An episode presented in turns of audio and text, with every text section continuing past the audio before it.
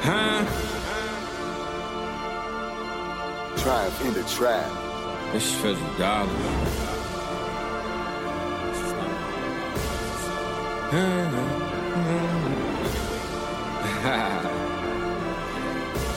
believe in miracles? Hey, I play chess, but only in 4D. I'm by myself, but they think I'm 4D. When they see me online, they think they know me. Go ahead, like and subscribe, you gotta show me. I applied pressure and they tried to reject it. Clearly ain't see I was a diamond, so they didn't accept it. Told me I was a failure, so I said F it. Might even start my own school and teach them a lesson. Yeah, I'ma call it South Harmon. Huh. Fly down south and get the south poppin'. One day I'ma give you a walkthrough and introduce you to this walk tool. I know you lost, that's just dynasty talk. Cause you can't start no franchise without no dynasty chart. I took a break from the game, nicked on my dynasty stock. Till I came back like Wembyama, I feel like Coach Pop. I can't say that I'm the GOAT, cause you ain't gonna agree. But if I own my own farm, I can make the GOAT. Me, the ladies love the beard, and they used to love the goatee. That's when I was a lamb, burning music on CDs. I wasn't born in 88, December 87, I was 16 days away. Might fly to Dallas, why not? I just got paid today. When I land this dirt statue, I came to fade away. Check the timeline for the stories and the play by play. My life a Patreon link, you gotta pay to play. I work 16 hours, boy, that's a 8 and 8. X Factor like Dez Bryant, my boy 88. Why dream light when you living like a heavyweight? This ain't a one week thing, we grind like every day. They know my destination, Devi, like I hang with Ray. If they ain't know my name, I bet they know my name today. Treat this mic like an ATM, let's make a trade today. Drop this on Fizzle Friday, cause that's my favorite day. And I'm gonna do it my way, cause that's my favorite way. They tried to put me on the shelf like I'm layaway. Told me it ain't no way, so I made a way. Huh? Welcome to South Harmon, I'm glad you here today. Welcome to South Harmon, I'm glad you here today. Welcome to South Harmon, I'm glad you here today.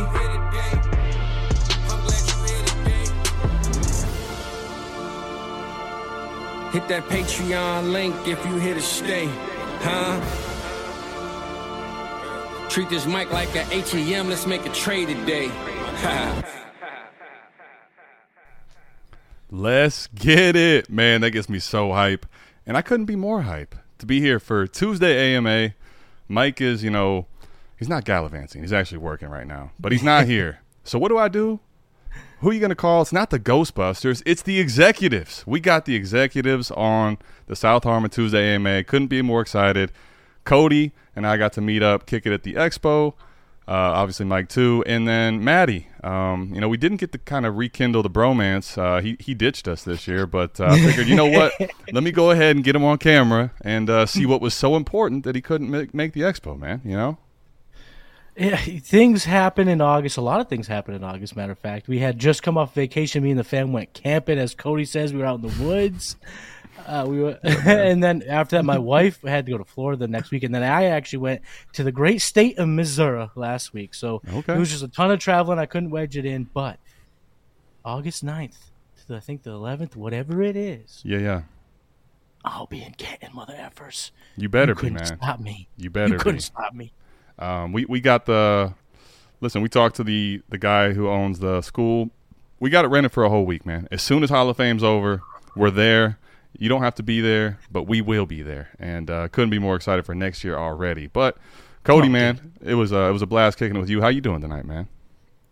I'm chilling, man. I'm chilling. Uh, I uh, don't have kids, so I have no excuses like Matty. And my wife, my wife, uh, I left her. She went to Minnesota, and I got the whole house to myself for about a week and a half to get ready for the season. So I'm just fucking big chilling by myself right now. And, I love it, uh, man. Getting some work in. Love to hear love to hear it, man. Um, Cody says, "Dog, we got a bunch of people here. We got Skippy here. Fizzle's obviously in the building. Uh, Jay Ellis. We got Dr. B Harris. Everybody's here, man. Everybody's here except Mike. Uh, Mike is not here. So on that note, we got some news today, man. Um, still kind of rough. ruffling and tussling with what am I going to do with all the Jonathan Taylor shares. I know everybody here is asking the same thing. Um, kind of just want to start by asking you guys. We get the news today. I, when they put him on the trade block, let me just say my preface with where my thoughts were. They did that, and in my opinion, there was really no way they were actually going to trade him, especially if they're saying they want a first round pick. Nobody even really wants to pay Jonathan Taylor what he's probably asking, let alone add a pick to the package. So hey, here's my first round pick, and as soon as he gets here, we're going to sign him to a long term deal that's crazy high. So yeah. in, in, a way, I think it was I'm not going to say sabotage, but just a little fake. Like there was not likely to be a deal come through, and they say, yeah, we're going to take this deal. Hope I hope so because uh, mm-hmm. I think Jonathan Taylor deserves to be somewhere where he could play, but. Now, because there wasn't, now we get the news today he's going to be out for sure the first four weeks. There's no certainty for his future. So I'm just curious, like, between how we got here and the news we have today, do you have any initial thoughts on the matter? And um, we can get into you know deeper dive of it after that. Well, throughout the whole thing, it just felt like to me that Jonathan Taylor needed to move on for him to truly like be the asset that we wanted in Dynasty because the relationship was completely torched. The things that were said off jump between him and the owner were just not going to be patched over. Then they actually let him seek a trade. Now, what my my thoughts were when they were able to do this, what are they? What is he saying to these teams? Are they, you know, are they saying like, hey, well, well we have interest in you, but we're not going to overpay. Maybe we'll see you in free agency in a year because they are speaking. So, what are they saying? And then to have no trade come through, and also really nothing sounded even close. Yeah, is it just negotiating in bad faith for the Colts? Is it the, all the things that you just mentioned, Adam? So I don't know. But my question is to you guys: If he was traded to the Miami Dolphins at 9 a.m. today, is he on the pup list for the first four games for the Miami Dolphins? Don't know. I don't know. That's that's a great question, man. That's the great question because that no one was, actually does. No one know. was going to trade for a hurt running back.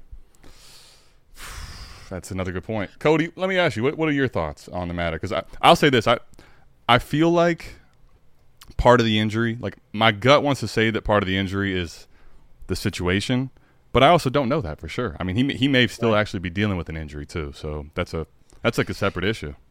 It it doesn't make sense that it would be injury still. The only reason it would make sense is if if there was something that went wrong with the surgery, and then that's a whole different conversation. I think, mm-hmm.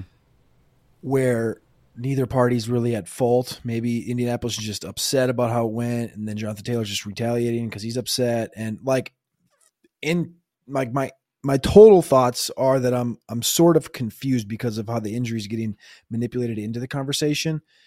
I think the bridge was burnt definitely that day uh, when he pulled up in the RV and they went in there and then all the tweets came out. Like I think that bridge was completely burnt. So I just don't I physically don't see him taking a snap with with the Colts.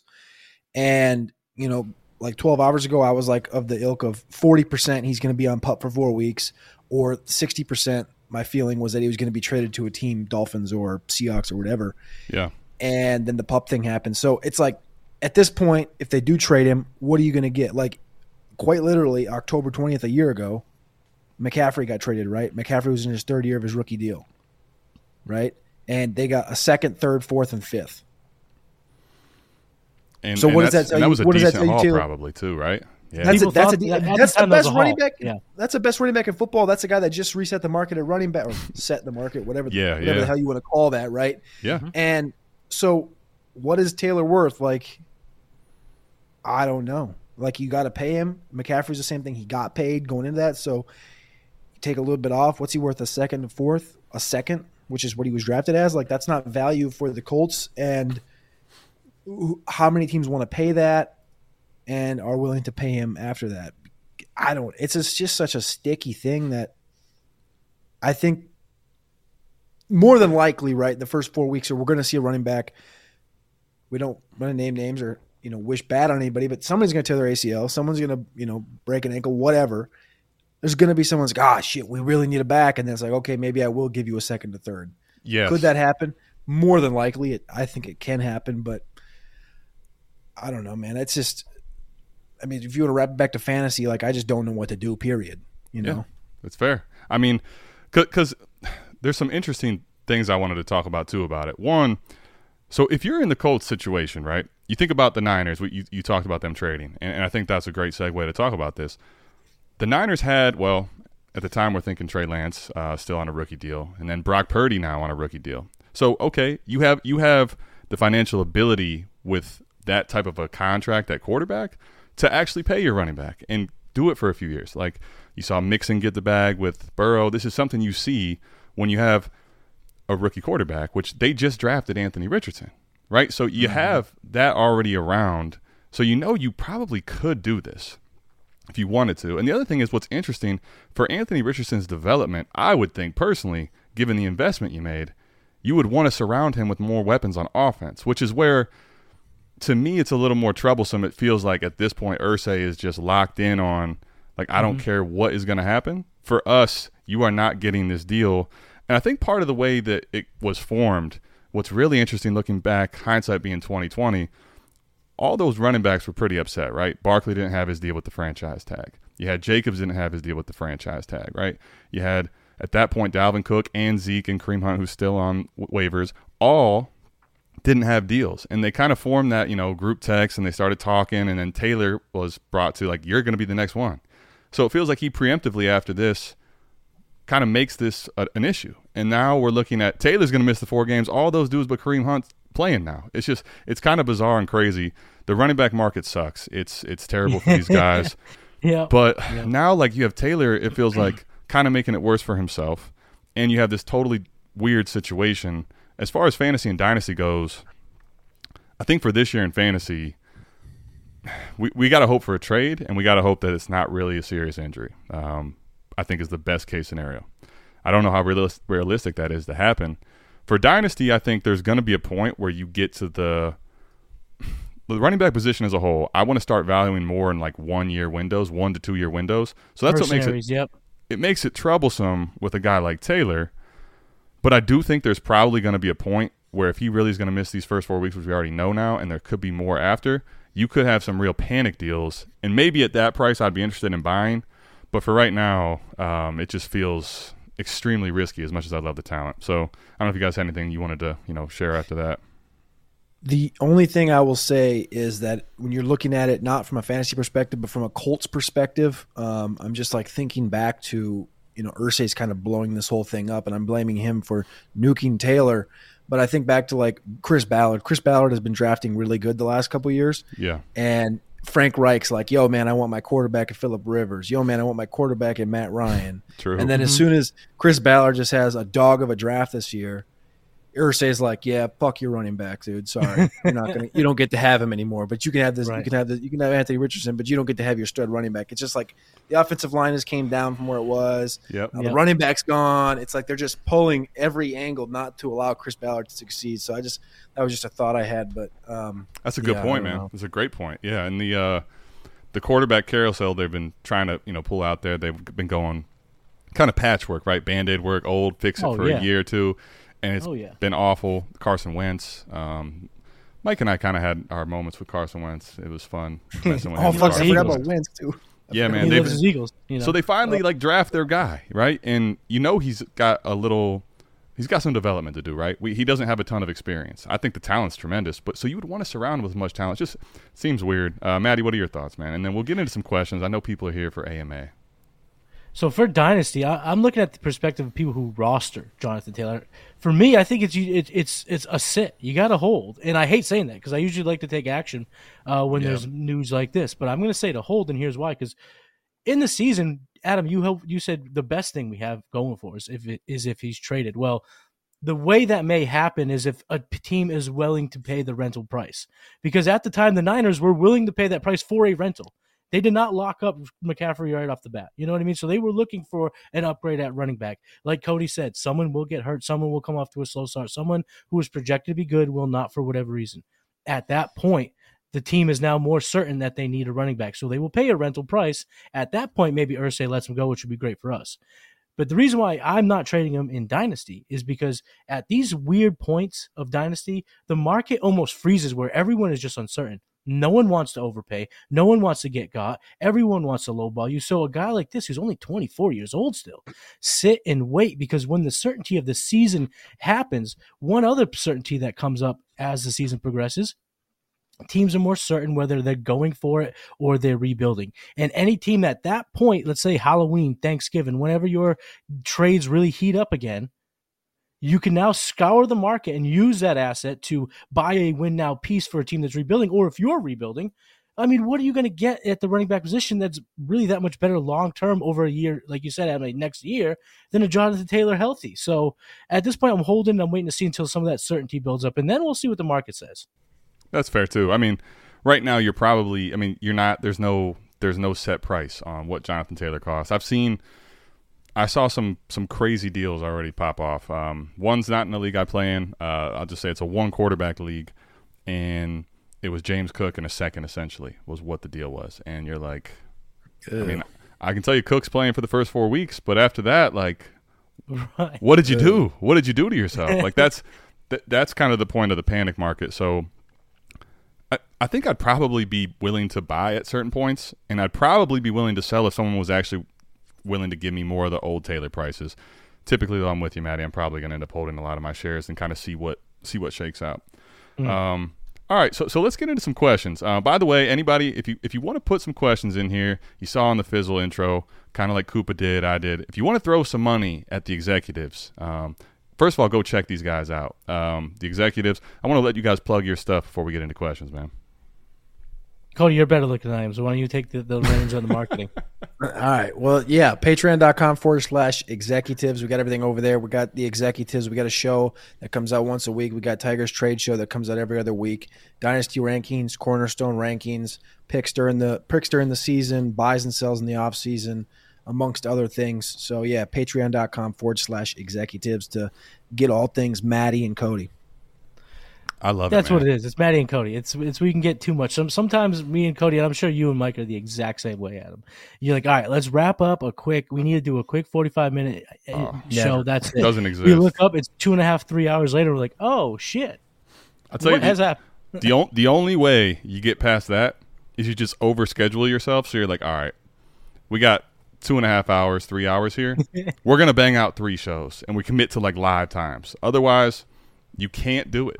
I, we will Yeah, always like go over, and when we go over, it's not even close to the time we said. Um, yeah, so it's also dangerous. There's no there's no show scheduled after this. I'm not going to keep these guys too long. Um, but just know that these are ones that can go crazy long. Um, also, make, make sure you're checking out their stuff. Um, I'm sub to it. I'm, I'm really excited for the executives this year. Also, any super chats tonight. Uh, you know, Mike's not here, so I have full authority. He may be running the books, but I tell the guy what's running the books, what's happening. All super chat money is going to these guys, to the executives. So any super chat going to these gentlemen right here for coming on, saving me without Mike tonight. So ask your questions. Yeah, man. Ask the questions. We'll start here. Absolutely, man. T Rock, AMA panel. Is A Rich going to score more points now that he's their top rusher or less points because defenses are more keyed in on A Rich as their main rusher? Well, I mean, I'll, I'll let the, I'll let these guys uh, take first stab at this one. I think it's a mixed bag. I think um, obviously having Taylor in that backfield is a is a daunting piece to defenses, and you have to respect both guys as much as each other. But you also have to look at that workload that Taylor's going to get. I think, and having him gone now puts more of that on Richardson. So there's just going to be naturally more attempts, more goal line opportunities, more red zone opportunities, et cetera, et cetera. So I think it kind of evens out in the end. But the answer is yes, they do have to key more on the quarterback, but I think he's still going to do his damn thing. I think what it ends up really doing is opening up for, and again, this is kind of a conversation right now is, oh, do you want Deon Jackson or Evan Hull? Like it's going to open up for one of those assholes. And I think Mhm. Evan Hull, Evan Hull's got the the four four speed and the receiving work. Like I think it's going to be, oh, it's going Richardson on the read option. It's like, no, there goes Hull around the side for 27. And I think that we're going to see that more often than not. Is that going to be valuable to us in like a start sit situation? I don't know at this point. Like I'd love to be proven wrong. Like could he be this year's Pacheco? Not saying he can't, Yeah, Mm-hmm. but um, yeah, I think what it ends up doing is really just benefiting the other running back in the room, and Richardson just going to do Richardson, which I think is going to be prolific regardless. speak it into existence. What do you got, Matty?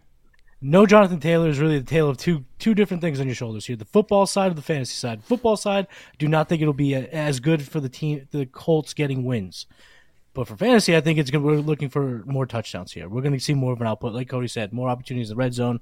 And uh, one thing I'd like to add that uh, you know maybe be a factor here, he hasn't played with Taylor, so it's not like he's adjusting to life after Taylor. He's only known offenses and schemes and plays without Jonathan Taylor. So there's no like re recalibration heading to the season. He's still full steam ahead. Where and then when Jonathan Taylor maybe comes back week five, he's all of a sudden like, holy shit, this is this is this is nice, boys. Yeah, yeah, definitely. I, th- I think that's true. I think I do think um, when you're scheming for uh, Indianapolis, you're probably saying, all right, let's. We know Taylor is what we want to shut down, and we want to make Anthony Richardson, if we can, beat us with his arm. I think that's what teams are probably going to be saying. Now, without Taylor, though, I don't know how much they're going to be keen in putting extra guys in the box or, you know, really focusing on the run for an Evan Hull, per se. Um, as so, so I think it's going to be a little tougher for Anthony Richardson than with Taylor being there. But I think that regardless, I'll say this: regardless, Anthony Richardson, whether you try to make him pass or not, I think he's going to be very effective in fantasy because whether it's a pass play or run play, he, he he can take any of these pass plays and scramble and make something happen with his legs, even when stuff isn't there. So for me, like it's not a um, a giant needle mover. I would rather have Taylor on the field with him, but I'm not like oh my gosh panicked or I don't think it changes a whole Yeah, lot. I right. guess is the way I could say it best. I was gonna say, sure. dude, have fun, have fun pulling two more defenders and putting them back. Right, rush six, Right, have exactly. box. Have fun. I don't scramble. care. Like, yeah. I'm gonna make you throw. Bet. Michael Vick days of old, baby. He's taking off. What yeah. are we doing here? Yeah, they're. Gonna, I mean, I, I, I do think you would imagine like QB spy almost the whole time. Like we got somebody on him. We'll see, but uh, does it even matter? How many? How many teams have Jeremy Chinn like Jeremy Chinn Right. type of guy, like One. six three two two twenty five with four four speed? Not many. Nobody. Yeah. Chinn, literally, like Right.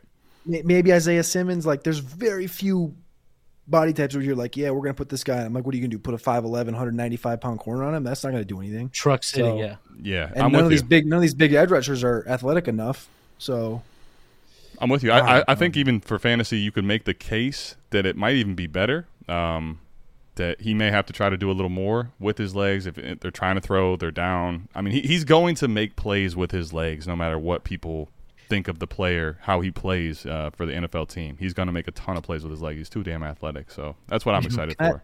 Yeah, can I ask you a question, Adam? yeah. Give me a give me a rushing number for Anthony Richardson rushing yards per game. Uh, Ooh, set the set the over under. Man, it's a good question. What was? Do you guys know what Fields was last year?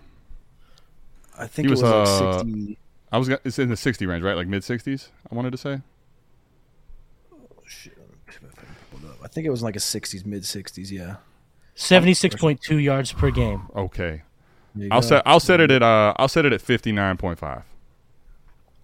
Over. I said I said I said 74 the other day. I tweeted out 74. 74 74 puts him at 1250 yards. I, I think I think you can get to that number. If I was setting like an over under, uh, I think I'd put it at like about sixty. But I would be let me just say I would be taking the over on that. Um, I just would think like I, I'm actually kind of curious now. Uh, if anyone in the chat can pull it up, or if you guys want to, like, what is his over under for the season Not high in enough. Vegas? I, I, I'm agreeing with you, by the way. I think the guy's going to run for a ton of yards. Yeah, I'd set it Yeah. at around 60 if I was doing an over under line, but I, I'm taking the over personally. What do you guys think? 100%. Yeah, Matty? Cody said seventy four. I would have probably said sixty eight to seventy. So if you get, if you put the over under at sixty per game, I'm definitely hammering the over. So, I mean, there, there you have it, guys. Um, T Rock, it's uh, it's a good thing from the panel. It's a good thing. Well, we, we're I think we're already in no matter what. What is Taylor worth in Dynasty right now? Where would you feel good drafting him in a startup in Dynasty? Matt Dennis, man, um, asking the tough questions. This guy's that uh, a tough I'll- question. Matt, Dennis, Matt Dennis was at the expo, by the way. Got to meet him for the first time at the expo. Uh, just as I expected. Great dude, crazy dude. Um, he got Mike and I tore up the very first draft stream with super chats. I'm talking, we wake up for day three just scrambling. I remember eating half a salad out of the fridge, like hungover. Got there just in time. Uh, this is a tough question, Matt. I, what is he worth in Dynasty right now? Like I, I'm probably still even in superflex leagues buying for a single second. I think he's too good long term. Um, as much as I want to talk about one year windows, like I think Taylor will will land somewhere, and he's too talented of a player to to sell for less than that. So if I can get for a single second or something like that, I'm buying. I think Maddie's probably right though. Like he's probably a hold until we kind of see what the market becomes. Um, no, the thing is, no one really was trading that many first, like a- first round Right. pick at all before this news. So, so that's where it's just guaranteed four weeks missed is, and given that the week the season starts uh, uh, on Thursday, th- this is not a um, this is not going to be friendly to sellers, man. Is my is my imagination on this. Yeah. I was really talking from the perspective if I rostered them, I'm holding. If I don't, I'm kicking the tires because there is a chance that you can come away with a James Cook in a second for Taylor. I'm buying the talent. Like I said, not even 25 years old, so I'm buying if I can. But when it comes to drafts, man, I don't know if I'm going to end up. I mean, startup season's kind of over for me. Uh, but if I were to have a, a seasonal draft this weekend, I'm not going to be drafting Taylor probably at all unless it falls crazy in like a casual league. But in Dynasty, I'm buying if I don't have him, but I don't think I'll become away a lot if if, you know, if I'm doing startup picks because he's still probably going to be what a fifth round pick. What do you think, Cody? I, and I don't know if I'm, I'm ready for that. You talking about um, in startup drafts? Yeah, yeah. Mm-hmm. Taylor, he could probably, probably. I'm thinking the fifth around what Travis Etienne would probably be like maybe that range. But at that point, I'm still plugging in. You know, I've taken the guys that I just know are going to be in the field right away. But that's just how I dynasty. I'm looking to win, but Yeah. I'll be looking to buy the second the draft is over. I'll say that. I, I- um, I'm looking right now at some South Harmon uh, FF.com forward slash ADP. Go check that out if you want to look at some some South Harmon uh, ADP. It's pulled from Sleeper. So right now, the fifth round Matty is actually a great call because, like, I think you can make a case right now, Rhamondre Stevenson ahead of him, given the season um, that's coming up.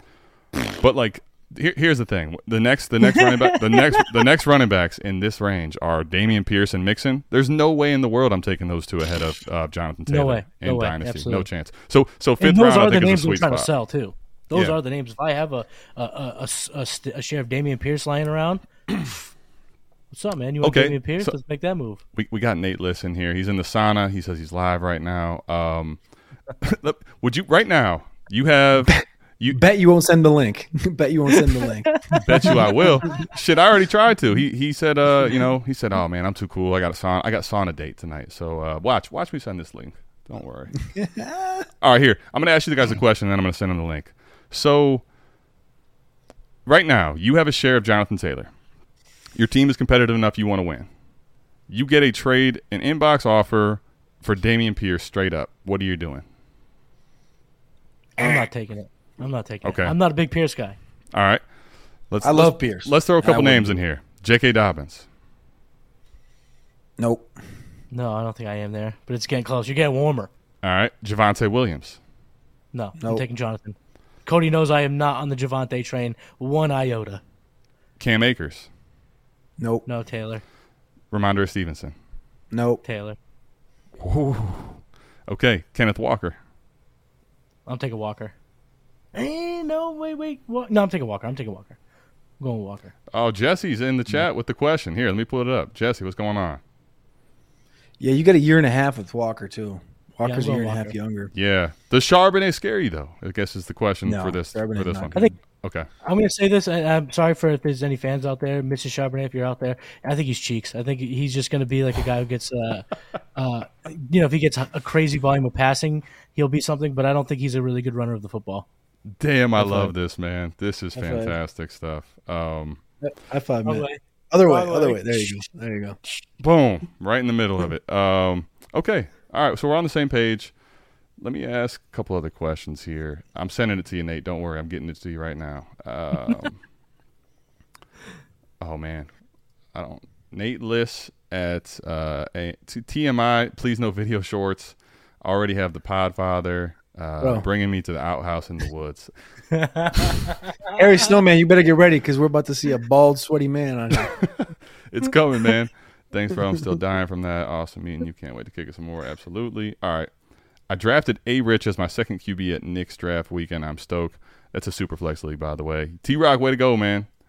Yeah. Um, Adam, you're claiming you wouldn't buy for two seconds. Uh, Two rookie seconds? No. I don't. I mean, For Jonathan Taylor, I, I, I don't. Did I say this? I don't think I said that. Did I? I would pay two seconds. But That's I what I'm saying, right? I would pay. Yeah. Right, right. I would pay all hundred. I don't think Well, well, he- he's but- dumb enough to do that. Yeah, no, no. I don't think you need to pay it either. Now, I don't think I claim that. Well, anyway, Trip Crown. Let me let me answer. I I think right now on a lot of my teams, if I had two seconds lying around, I'd be willing to throw him at Jonathan Taylor personally. Um, be willing to play the long term game with those those seconds. So if I if I said that, I misspoke because I tell you right now, I'm definitely not selling for that. I'd rather buy for that. Um, Yeah. But I want to put something really quick in perspective for some people. All the, you know, Alvin Kamara was suspended for three games, and we all jumped for joy. Taylor's only projected to miss one more game, and he's way younger. He's still a super stud. So if you Mm-hmm. can get him for two seconds, that's easy money. like Jonathan Taylor also is like he's not Barkley per se, right? But if there's someone I want to bet on aging well, like it's going to be a guy like Jonathan Taylor. Yeah, You know, like you look at Alvin Kamara, he's not sexy anymore. Four, three years older than Jonathan Taylor, but still very usable, and especially in like best ball leagues. So uh, Jonathan Taylor, even if this season is rocky long term, like he's one of the few guys I would maybe consider buying at those type price points for a long term play at running back. Even though overall I don't want to value the position that way anymore. All right, let's Right. get to some more questions, man. This feels like last year when Breece tore his ACL. I remember Scott saying sell for any first. That looks really bad now. You'd rather have a Jordan Addison over Breece. Marcus says no way. Yeah, I mean Taylor is that good though. Um, Taylor is that good. So grinding, trying to decide who to pick at 13.9 in a cash league. Do I swing with a Mingo, get some running back depth with uh, Zamir White or Hunt or Ty Chandler, or do I punt and take San Francisco defense? Well, I'd be punting on any league that has defense still in it, um, personally. But uh, so that, uh, that's my answer to the question. Yo, Uh, shout out Rob. I'm in leagues with defenses. I feel you. I'm not actually playing, but uh, you know, I like to just I like to play around. Um, Ming. All right, so what do you guys think here? Like, wh- where are you at with Jonathan Mingo? Because I think that's the difference here. Mi- Mingo's uh he's got a he's got a spot. He's ahead of Terrace Marshall in the pecking order. That's one hundred percent truth. Um, Right. But what does that mean? That doesn't mean much because I was at Carolina camp and they don't have a they don't have a number one overall. They don't want a number one. They have a number one. They have a different number one in every single play, and it doesn't really matter who because they're all different guys, Yeah, with different traits. What does Mingo matter? I think uh, Snowman's playing in a season league right here, and I don't think you want Mingo in a season league. I think you want Chandler or Zamir White. Um, one of these two guys, whichever situation you believe in. If you're hyper Chandler, take Chandler. If you don't believe in Chandler and you're pro Mattison because you like good football players that are established in roles that are taking over for guys that had a clear established role named Dalvin Cook, then take Zamir. So I wouldn't take Kareem Hunt. I wouldn't touch him with a 10 foot stick, but uh, I think you're choosing between Zamir White and Ty Chandler right here. yeah. I'm I'm actually I'm with you here, and I think for me, like if you think about it, betting on Mingo in in a, in a seasonal league to say, okay, I'm going to start Mingo, even in the flex, even on bye weeks. I, I think you're going to have a hard time pegging like this is the week I'm going to start Jonathan Mingo in a league like this. Um, oh my goodness, we're going to have to change an overlay, boys, because we have we have company. We have company. We have company. We have company. Um, let's do something here. Where's the, where's he at? Let's get him in here, man. So let's go add left, add right. Huh. And, ladies and gentlemen, boys and girls, add him in. Nathan Liss, let's go from the sauna, it's so baby. hot in here. Man, it is hot in here. it So just got a in lot hotter too. What's going on, man? Well, what's up, man? What's up, guys? I just uh, happened to be uh, cruising Twitter momentarily. Saw that you guys were on. Figured I'd come in here and badger some people in the chat. I had no idea I was going to end up on the stream shirtless. Uh, so I'm, I'm just trying to play sauna. catch up with Josh Larkey with like shirtless media.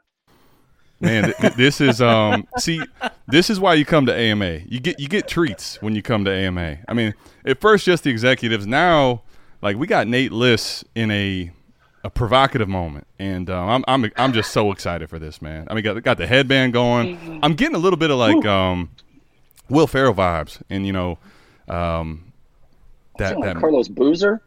yeah, man. No? Yeah, semi pro. You know, semi pro. Upgrade me. Okay. More like Alex. What's his name? Alex Caruso. What's that? What's the guy's name in the Lakers? Oh, that yeah. He's in the Bulls. Yeah. There you go. Solid Hey. comp. Alec, Alec Caruso. I like that. Alex Caruso. Um, let me Yeah. ask. Okay, Nate, we got you here. Uh, oh, we maybe don't. Uh, the sauna said no, thank you. Um, I'm gonna leave it up there just in case he, he pops back in. I, I'm imagining it's a phone deal. Barry has a question. Conflicting comments about being on the pup counting to accrued seasons for JT. Do the four games on the pup we know about count yes or no to his six game minimum for a fully accrued season? The answer is yes. So if he so if he stays injured for the six games, he's he gets a season. Is that right? Well, I just know that the four games count. That's all I know. Okay, I just know it. that the four games do count. Well then, all right. So he only needs two games. That that would really help out, uh, help him out there big time. Okay. Hot tub stream, yeah, man. Uh, all right, I'm gonna go back. you know what I'm gonna do here? I'm gonna I'm gonna keep that right there. We'll go right back to that uh, that overlay if uh, if Nathan pops back in. So he, he's ready to come back in if he's ready. All right, South Harmon is the only place you can get a screen like this Royal Rumble in there. Hopefully he pops back in. Um, all right, would you sell? Would you pay DC on a contender for any of the following running backs: Jacobs, Pierce, Mixon, or Walker? I mean, yeah. Like what Yeah, kind of I D, mean, what yeah. kind of DC? I mean, right. I- I T definitely. Rod, come on, man. I appreciate one. I do appreciate the eggplants. I said, you know, we get a lot of comments in here that aren't actually questions, and I was like, if you throw the eggplant in, I already will know that you're asking a question, right? So I appreciate the eggplant, but th- there is this is too vague. Yeah, absolutely. I would pay DC on any one of my teams, contender or not, for any of these guys. But what what kind of DC are we talking? Um, like I'm not currently probably going to pay in Superflex a first for any of these guys. It's just unnecessary at the t- at the moment. Down the road I might, but not right now. Um, he's at, he's saying fair market prices. I just don't think it's in for me personally. I, I don't. I probably don't have the need on a contender to pay market price on any one of these guys right now. Um, is the way I would phrase it. Maybe down the road, like if I knew my team's definitely locked for the playoffs and it's week 9, 10, Maybe. maybe. and I can get fair market price on these running backs, and I, I have attrition and I need it, maybe. But right now, no, I'm definitely not doing it for what the market price is. Now, if it's a cheap deal, I'm buying all of them for the right DC. Yeah, anything. If you give me, if I can give a diet coke for Josh Jacobs, I'll do that. Absolutely. DC action. One Just little not the- sneaky move that that I'm thinking I might do with Jacobs because he's had Uh-huh. that you know 370 plus touches last year, which is a little bit of a curse on on you know ball carriers in the NFL. He was away from the team. You know he's only coming back right before regular season. He could have some duds, some bad usage games, maybe the first three or four. If you're into the the Jacobs game and you want to buy into the the Josh Jacobs market, I think you could wait after a game or two and see a quick dip and try to jump in then. That, that's an interesting call um, because I, I do think I, I'm very curious, and I, I'm going to ask you guys this, especially given the the change at quarterback. Like I know Derek Carr is not anything sexy, but we're looking at now. I mean, Jimmy G would, and this is not the 49ers, right, at all. Um, and or Aidan O'Connell playing the quarterback position. Like, do, do you? Th- I think part of it is just the offense won't be as good for Jacobs to thrive like he did last year. But I'm kind of curious your your guys' take on on that Raiders thing as a whole. I think the offensive line is cheeks, and I think it's really hard to repeat what he did last year because running him into the ground for 300 more carries on a not good football team is a it's just a bad idea. Um, Yep. I don't personally think Davante Adams is on this roster after week seven or eight. I think it may be sooner than that he's gone. Um, I don't think this is a good football team. Um, I don't just see it. I don't get it. It would also not shock me if he was moved, but they love him. So um, I don't know. It's a super weird thing because he could be looked at as a guy like I know he's had a great start to his career, uh, but to think about him as like the centerpiece of the offense, kind of like a Derrick Henry, I just you can't do that, in my opinion. So Jacobs is a yeah. I don't know. I don't really. I don't. It's that's that's a lot of that's a lot of touches to to do again and not Yeah. have any camp or nothing to warm up to. It's yeah, full Yeah. tilt. And he he's if you remember going into last year, like this was a guy that the dynasty community was starting to term as gross, ready to give up on. No one really saw that year coming. It was a great season for him. Um, but he was, if you remember, a lot of his earlier part of his career kind of banged up and dealt with a lot of injuries. If he takes that type of workload again, I, I, I don't wish it on anyone, but I could see where this is more of a hobbled Jacobs. The offense isn't as good. He's not, you know, thriving weekly. He gets a little more disinterested with no future contract there. Like I just I think there's a lot more risk this year with Jacobs at his current price point than obviously like last year was. I guess is the way I would phrase it.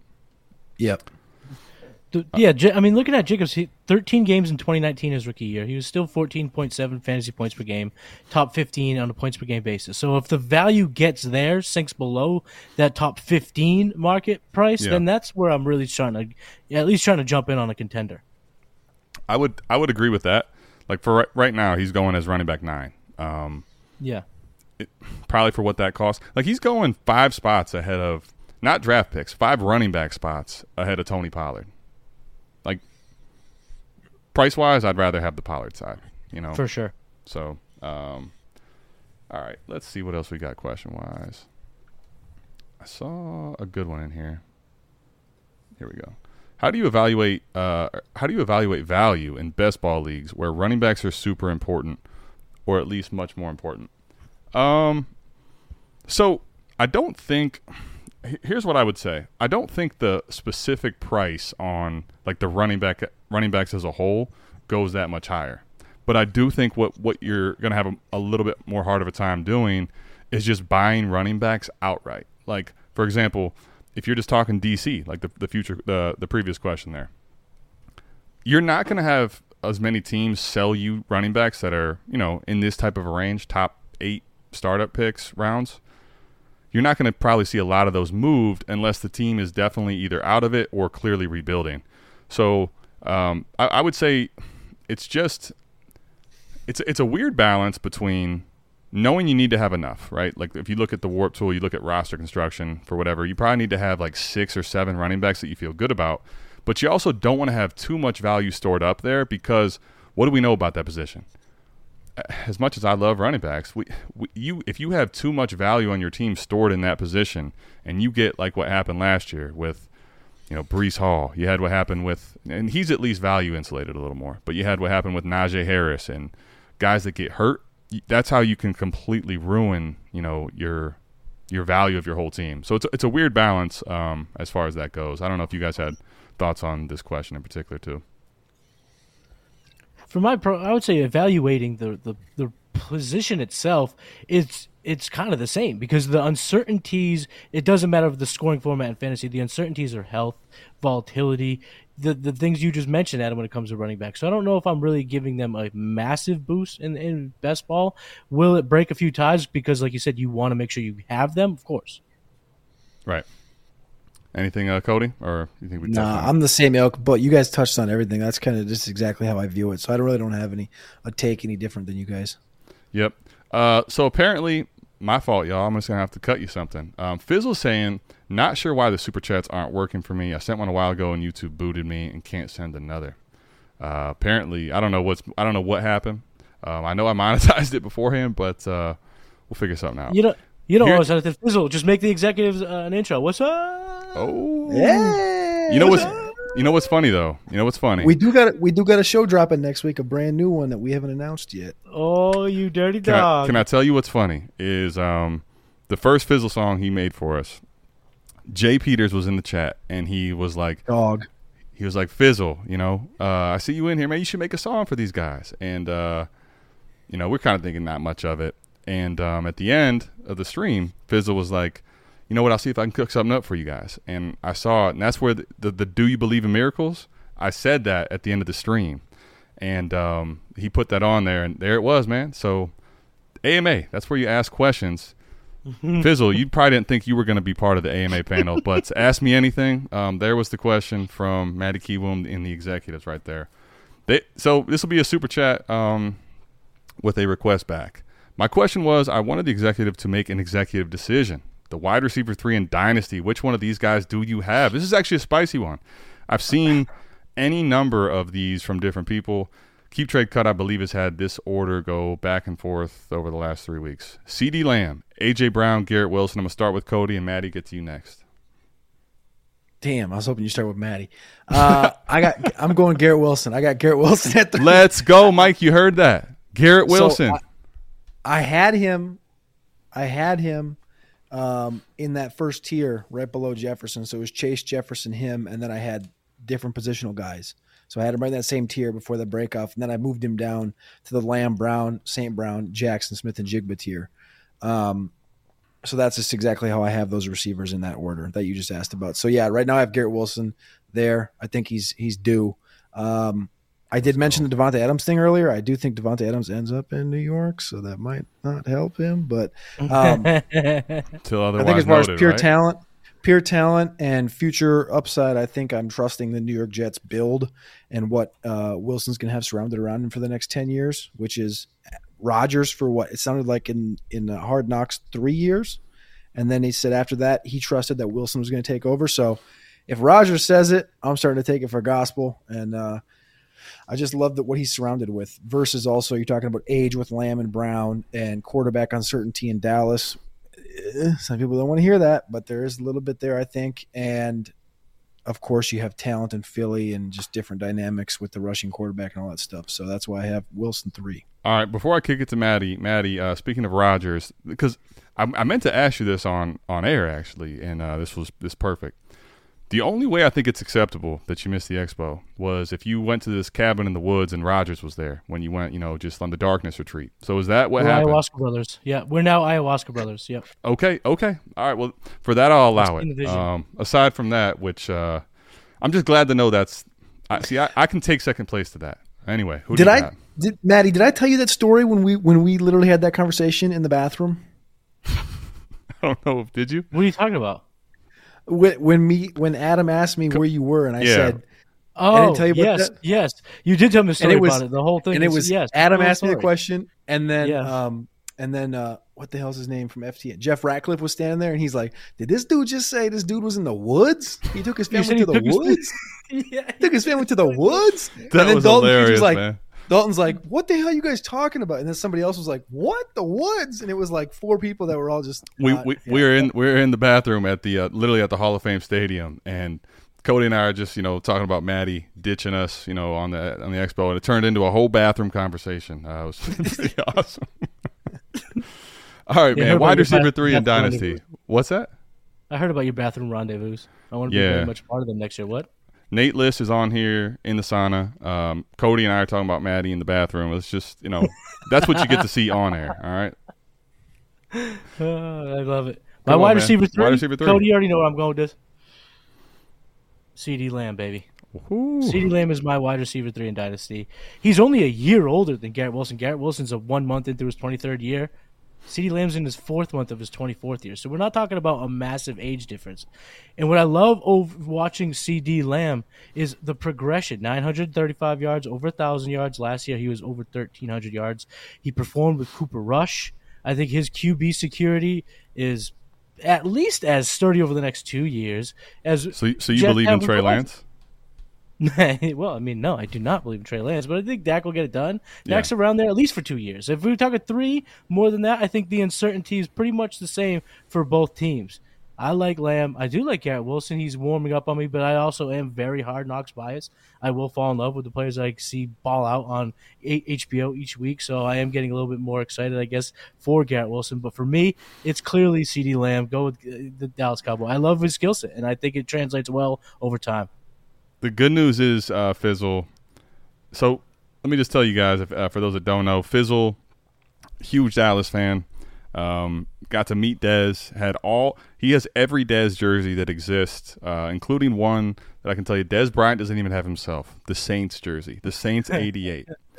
Pretty crazy. Um, so the good news is Fizzle, uh, Matt, Matty got you right back. Um, you're good to go. Don't worry about it. You know, I I'll say this for me.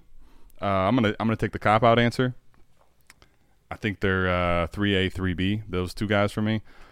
In my heart, I want to say Garrett Wilson from the Ohio State University, but I, CeeDee Lamb right now I think is more cemented. I think Garrett, like if Garrett Wilson comes out, let's let's just I want you to just think about this with me for a second, everybody. Like the way the community works and the polarizingness of these young guys that we're we're projecting and hoping for. So if Garrett Wilson comes out and let's say the first three four weeks is on fire, like forget about any type of people being like actually real. Like the lunacy is going to get to the ceiling because people are going to start putting him in this Chase and Jefferson range, even if it's for a little bit of time. So there's that like just blow up factor with Garrett Wilson that's possible with Rodgers, where I think the opposite could also happen where if, if his first four weeks are a little more stale, you know, 40, 50 yards, a touchdown here or there, like the market will cool a lot on him.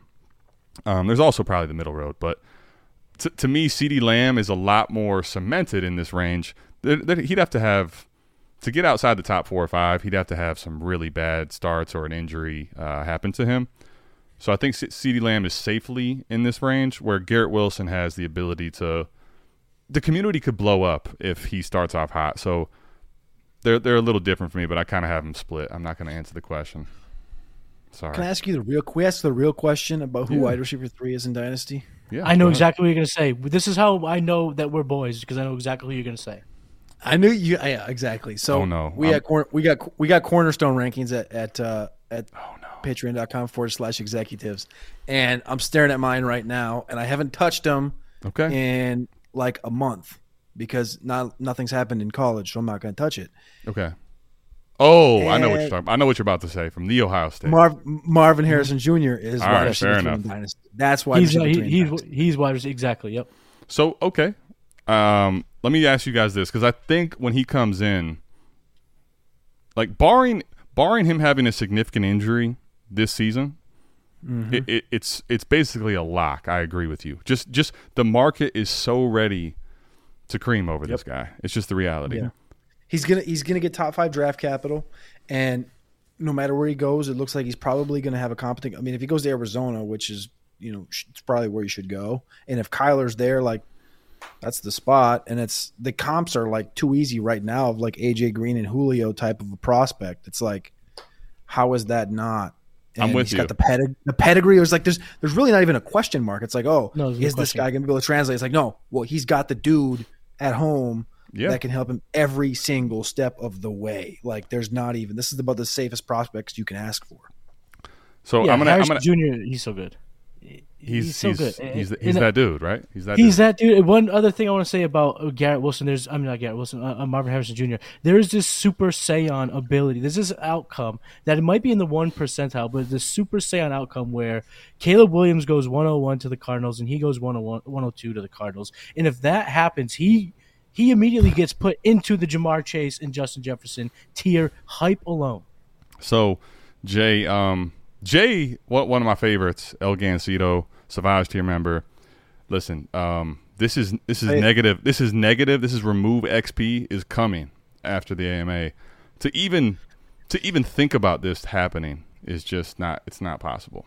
He's not going to do I it. think I think it's more likely he has a chase type season Correct. He's that dude. and just and just doesn't play.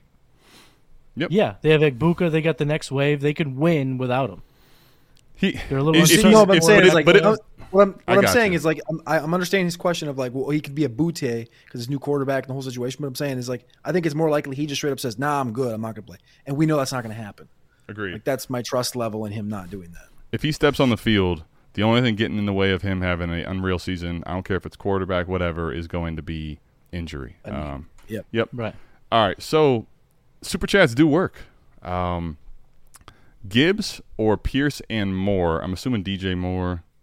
It's a lot of Yeah. more. DJ in the Moore. chat said more. In the All right. chat. Twelve. DJ teams- Sky Elijah. Yeah. I mean, Rondale. there's an Elijah Moore going to Florida State. Um, you know, it's it, it- it's just crazy. Anyway, DJ Moore or Dameon Pierce. Twelve team superflex. Uh, actually, it doesn't say superflex. Twelve teams start ten half PPR lineup. Uh, so it doesn't actually matter if it's superflex or not, given that we're looking at this. So starting ten Just- players, twelve team half PPR. What do you guys think here? Go ahead, Cody. I'm are you gonna assuming? I'm assuming I'm assuming seasonal or dynasty. This I, I believe this is going to be a dynasty question. Okay, this is dynasty. Um, I think regardless, whichever more it is, I take Gibbs. there's if it's not DJ, it's it's so easy Gibbs. And even there, like I could Yeah. definitely make the case for Gibbs in a half PPR start ten. Um, what do you think here, Matt? He's got his he's got his roster he's got his roster down below. Oh, I'll pull I'll pull know. it up. Yeah, I'll pull it up. Here we go. Okay, Okay, so he's got Burrow, roster here. Watson, Russ. So it is Superflex. Gibbs and Mixon. Oh, so he has Gibbs currently. Andrews, Kupp, Hill, Adams, Jeudy, Terry, Evans. Okay, so stop. I'll just I'll just stop you right here. Okay, so to me, the, the the question's already answered given the fact that look at your receiver room, right? Like we're only starting ten here. So in in this range, when you're starting ten and it's super flex, typically you're going to see either two receivers and two flex with a super, or you're going to see three receivers and one flex. Either way, the most you can start is four. Like DJ Moore, if you add him to this room, becomes in the conversation of the Jeudy Terry range. And Evans, E- Evans, you could argue just for this season, isn't much different than what DJ Moore is. And I like DJ Moore a lot. I think he could be better with with uh, with Fields. But to me, when you look at this roster and you look what you're trying to do here, in the tear down sense, it doesn't make sense because you're not actually getting a like for example, if you really needed DJ Moore and you had running back depth, something like that, maybe you could consider it. But for me here, I, I'm st- I'm staying with Gibbs personally. I think Gibbs is too different. You saw they came out and said they were gonna take him at six. Like they actually came out and said it. You know, I think they have big plans for Gibbs, and I don't think the combination in a start ten has a high enough ceiling of Pearson Moore, given what you have on your team. So, Matty or Cody, any further thoughts? Well, I was You getting said- ready to go crazy here because obviously everyone knows I love DJ Moore, but after seeing his team, It's actually not super flex, but uh, so he just has Yeah, three really I good would- receiver, or three quarterbacks.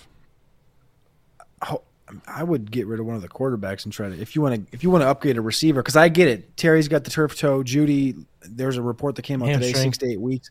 If you're worried about you know Jeudy missing half the year, Terry missing a quarter of the year, and you need a receiver, I understand it, but I would be moving one of those quarterbacks, not Gibbs. Yep, I, I agree. I mean, now the the quarterbacks may not move for nearly as much, but at the same time, like get just think about this for a second, and one quarterback especially. Gibbs is Dynasty, going to be even in dynasty, like oh, oh, no, for the quarterbacks. I'm with you. I get you. I, what I'm saying is for Gibbs, when you go to one quarterback, Gibbs is going to be a first round pick, man, in in startups in one quarterback. Yep. Like, do not do not get rid of that for Pearson, DJ Moore. Just don't It's do that. middling, middling. Right, and you're only starting ten. There's just, I, there's no way. I'm stay with your Gibbs, man. Personally, I don't know if you guys have any thoughts here.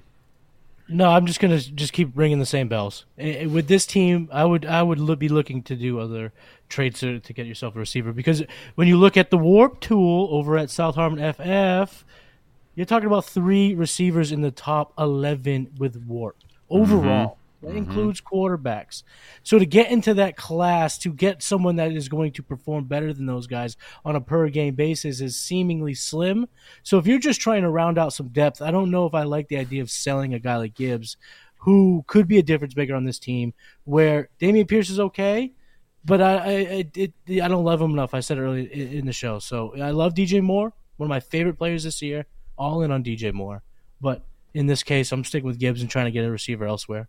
I'm with you. Um, also, Nate said never a doubt Cody. He said he didn't die. My phone did.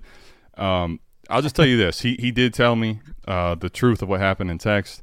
It he, it was hot in that sauna, right? And then you know he came on the South Harmon like feed, and that phone immediately basically was like, "Nah, this is just this is too much heat," and uh, it, it overheated, and it's just that was that was the end of the night for it. So, um, too much too much heat in the kitchen. Who would you drop from Warren, Roschon, Bigsby, and Evan Hull before week one to pick up a kicker? Oh my goodness. I think you're playing without a kicker, brother. Gooner boy. I'm I'm hoping that like to me can I tell you guys what kickers are to me? Um they're placeholders.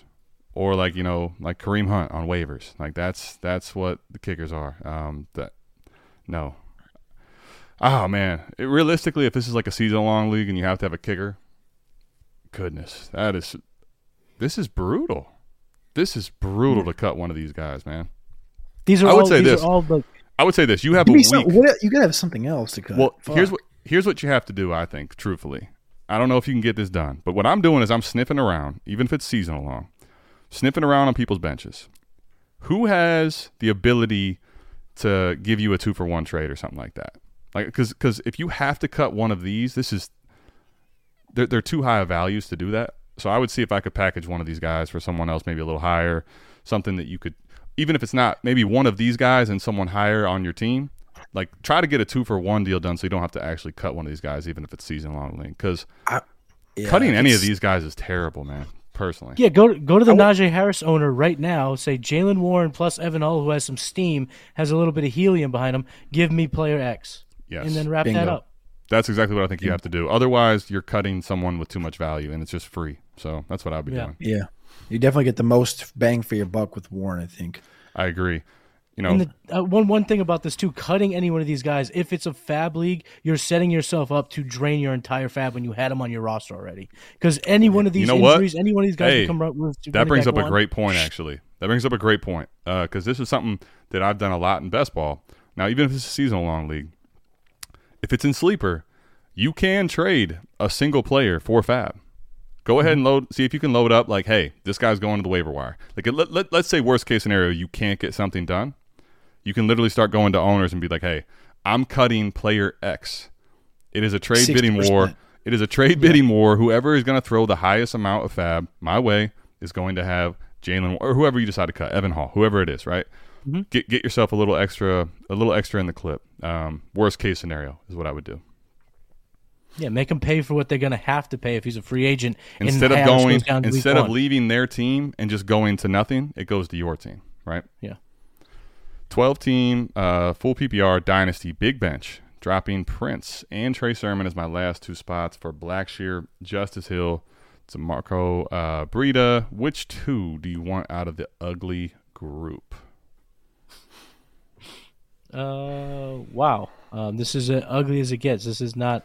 Generic. I'm, I'm gonna. I'm, I, I want. I want Cody's expertise on this. So we got Deneric Prince and Trey Sermon leaving. Um, is there Fuck any hope? Is there, Sermon. is there any hope for Prince? Yes. Okay. I mean, number one speed score in last year's draft class. Uh, I did think he'd make the roster. It was interesting. So to did me. I, They- yeah. They, rolled with McKinnon. McKinnon. The thing is, McKinnon. He's a motherfucker. He's a professional, dude. That's straight up. Just that's what kept him on that roster. And an ultimate receiving back. Tells me they don't completely trust. What? So what I would have done if I was Kansas City is I would have been able. I would have been totally cool with either cutting McKinnon and rolling with Clyde. If you're not happy with Clyde, you're going to keep Jerick as the insurance because Isaiah Pacheco's been banged up, right? If you don't Mhm. trust that Pacheco's healthy, then I would say you cut one of those other two and keep in Prince for that those grinder roles. So Yeah. it tells me that they, they don't trust uh, Clyde still, so they kept McKinnon. I don't know. Uh, I hope Prince makes it back to the to the practice squad for them. That would be dope. But I think there's definitely a spot for him somewhere. Sermon, don't care. Blackshear, not good. Uh, going to get punt return duty in Carolina. Not really the best uh, running back. Purely, they don't really want to use him. It's going to be uh, Miles Sanders, running back one, and then it's going to be both Chuba and Laviska playing running back two for Carolina. So I don't think Blackshear. I think Blackshear's going to get fucked. Demarcado is not a good football player. North and South, fast kid, not good. Team sucks. Don't want him. Breida, four running backs in New York. Don't want him. Peace out. Eric Gray, better. Brightwell, better. Don't care. Justice Hill, I want him. Period. Okay. Same. Same. I want Hill. Same. I mean, Can't say anything else. I mean, when you when, you- when you he- say, did- say go ahead. What's that? No, so when you say Blackshear's fucked, uh, you just what am I? I'm supposed to respond? Same, yeah. He's he might be. So the question is, Flower Saurus, is Laviska Shenault there? That's, That's the interesting. There's his, That's what. I'm t- so I'm telling you, like I'm telling you this right now, is like they're going to use Laviska Shenault as a running back. I'm- He's too, he's I'm kind of excited for 2B. that. He's two B ahead of Blackshear. Are we? Can, can I ask you this then? Do you think that we could get a Cordarrelle Patterson type performance from Viska? One thousand percent. Like that's that's so when I was there, they didn't they he practiced on Tuesday and he mm-hmm. looked good, but they used him everywhere. They used him slot, outside, backfield, and then on Wednesday they had the joint practice with the Jets and they he didn't practice. He was not hurt. He, Really? he didn't practice. And the and the reporter I talked to is I would say the best in Carolina, and he said that they're hiding him and he didn't do anything in preseason. He was a little he, he had a little injury. I don't really believe that. And Uh, uh, so you're saying it's Like like, a meant- Jonathan Taylor injury? sure, but I also mentioned earlier about like the Mingo thing is that they don't have a real number one. They don't want a real number one. They have number ones on every single play. So it's like Mingo can run this thing great. Terrace Marshall can do this great. Chark can obviously do this great. Thielen can do this great. And Hurst is the dog. So Mm. Laviska is a Swiss Army knife that they're going to use a lot. And that's the complete vibe that I got. That's what I came away with there was like they love Sanders if he's healthy. They love Hurst because he's the leader of the offense. And Thielen's is going to be Mr. Dependable, and Laviska is going to be their Swiss Army knife. And so the offense is going to be for fantasy. It might be just a fuck fest, but No, you know what though that that is that is actually like really interesting information for me because see in best ball I have a ton of Laviska that like frankly um, let's just admit when I bought it was a totally different um, bag of tricks than what I thought I was getting. Regardless though, I, would you pay? Well, it's just where I took him in startups probably, and then never was able okay. to sell. You know, so I probably took him in like that ninth, tenth round just- range, and but he just just holding him constantly was way. he was just diving value, and I wasn't willing to sell low, and I wasn't willing to sell low until I found out that it was a cratering asset of nothing. I had I had you know Yeah. Bitcoin or something. So I, I think. I think though, uh, what I'm trying to get at is in best ball rosters where I have like I have a lot of teams right now where I have four or five over the roster limit, and I'm going to have to make a decision next week. I might not be willing to cut Laviska, knowing that in Nope. best ball. Damn, my decision, my decision, this is- this is my decision just got classic- a lot freaking harder, man. Damn it. That's the classic dynasty thing, isn't it? Though that's the classic dynasty thing you just talked yes. yourself through. Is that you bought him high, and you're like finally to the point, and you're like, "Fuck it," and then as soon as you say "fuck it," week week one comes around and he goes for 28 against Atlanta. Can I tell you? Can I give you the example of a person that I did this with, and I regret every single share I cut? Adam Oh, Adam no. Trautman. Oh, Because guess what just happened today?